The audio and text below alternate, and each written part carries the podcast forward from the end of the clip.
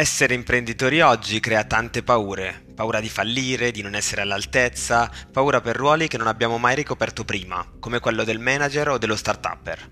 In un'era in cui tutti là fuori vogliono apparire sicuri e vincenti, tendiamo a nascondere le nostre paure sotto il tappetino di casa.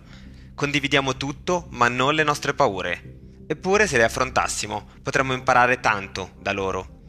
Ogni settimana qui a Ho paura che parleremo dei timori che manager e start-upper affrontano ogni giorno, capendo come le stanno affrontando e superando. Storie di coraggio e di ambizione, persone di successo o meno che mettono a nudo le proprie paure, le stesse che hanno provato a nascondere per molto tempo. Sarà mai che anche voi, in un cassetto nascosto, state nascondendo qualcosa?